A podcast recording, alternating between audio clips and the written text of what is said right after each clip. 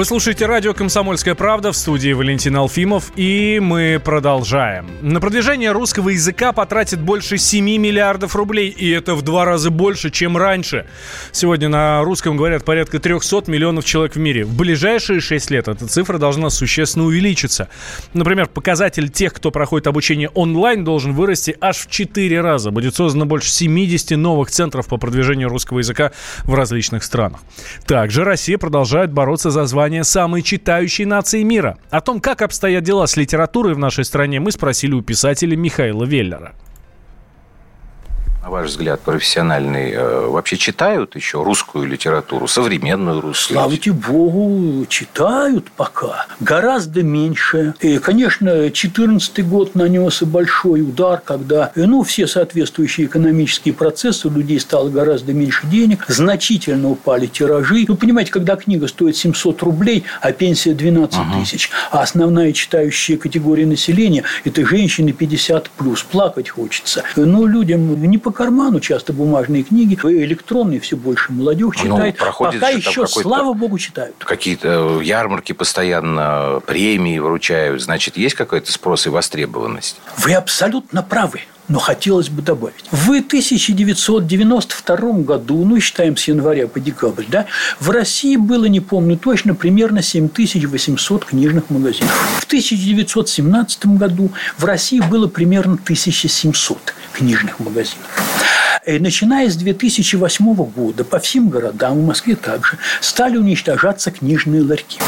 Последние книжные ларьки уничтожили, видимо, году в 2014. Они, казалось бы, никому не мешали, люди сеяли культуру. Они были в каждом подземном переходе, в каждом метро. Это чувство ни с чем не сравнимое, незнакомое современным литераторам. Ты идешь по городу, и в каждом подземном переходе, на каждой станции метро стоит твоя книга.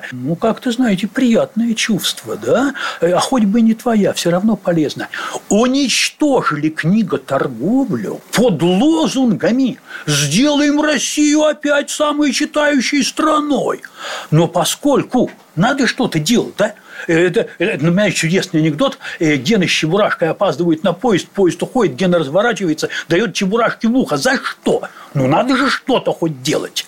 Так вот, поскольку уничтожена книготорговля, поскольку очень высокие цены во всех этапах полиграфическую продукцию, то происходят многочисленные ярмарки, фестивали и так далее и тому подобное. Это слава богу, что они происходят. Я рад, я приветствую, я за, я участвую как могу. Но надо, чтобы они происходили кроме, а не вместо. А они, к сожалению, в основном происходят вместо. А как вы участвуете? Вы говорите, как могу. Ваше участие, оно как выглядит в таких... как могу. Участвую в сентябрьских этих книжных ярмарках на ВДНХ, которые страшно скукожили за последние годы. Обычно в ярмарках литературы нон-фикшн, научной, где обычно философию представляю, в Центральном доме художника. Фестивали на Красной площади, все последние годы, как оно происходит, который в этом году, значит, 1 июня открывается. У вас ведь встреча с читателями намечается. Да, правильно? Совершенно верно. Я пишу очень мало и медленно, но сейчас я постучу еще раз по деревянному снизу. Книги мои уже много лет постоянно переиздаются. И когда они стоят на полках, это не то, что я написал сейчас, а то, что я написал много лет назад. Звягин вышел в 91-м, «Легенды Невского» вышли в 93-м, «Всё о жизни» вышло в 98-м, то есть тому 20-25 лет, а оно, тьфу-тьфу, чтобы не сглазить, чтобы оно не кончалось, продолжает переиздаваться. Спасибо парню наверху и всем читателям, а также издателю, что продолжает переиздаваться. Но это не означает, что я пишу много. Вы знаете, нет смысла бегать и бить пыльным мешком, если можно постараться попасть между глаз. Я думаю, что работать нужно тщательнее, как говорил Райкин. А есть такой... молодой писатель, можно и с именем уже, прочитав которого, вы сказали: «Ай да Пушкин, обогнал меня парень, далеко пойдет». С сожалением или завистью легкой. Я думаю, что нормальные, то есть приличные, то есть хорошие писатели работают все по-разному. Поэтому я думаю, я могу ошибаться, что хорошие писатели друг другу завидовать не должны. Хотя здесь мне говорят, что я идиот, и что на самом деле все обстоит не так. И можно по каким-то косвенным данным заключить, что что-то обстоит не так. Что значит «обогнал»? Каждый делает свое. Книги, которые я писал, никто не написал такого же, только лучше. Писали другое. хорошо. Я вот не писал. Можете 5 названий книг или авторов перечислить, которые, вот, что говорится, мастрит, говорю по-английски, которые мы все обязаны прочитать. Ну, просто слушая вашему совету. Это такой дежурный вопрос, что сил моих нет. Я зато вместо этого не спрошу о ваших творческих планах. Хорошо? За это безусловное спасибо. Это когда-то я сказал Жванецкому после 5 телефонных разговоров, а он страшно увиливал от интервью, хотя много лет же были знакомы до этого. Миша, сегодня 9 мая, у меня к тебе праздник. Я не буду брать интервью.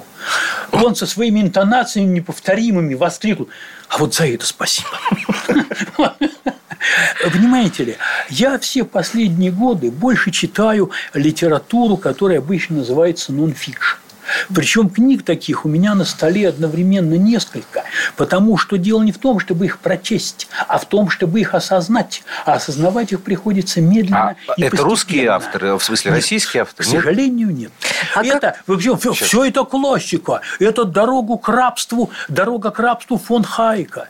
Это «Человек убежденный» Эрика Хоффера. Понимаете, вот такие книги.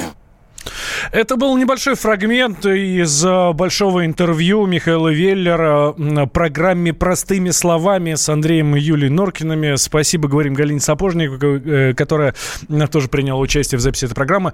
Полную версию этого интервью, полную версию программы «Простыми словами» слушайте в следующий четверг в 21 час по московскому времени. Товарищ адвокат! Адвокат!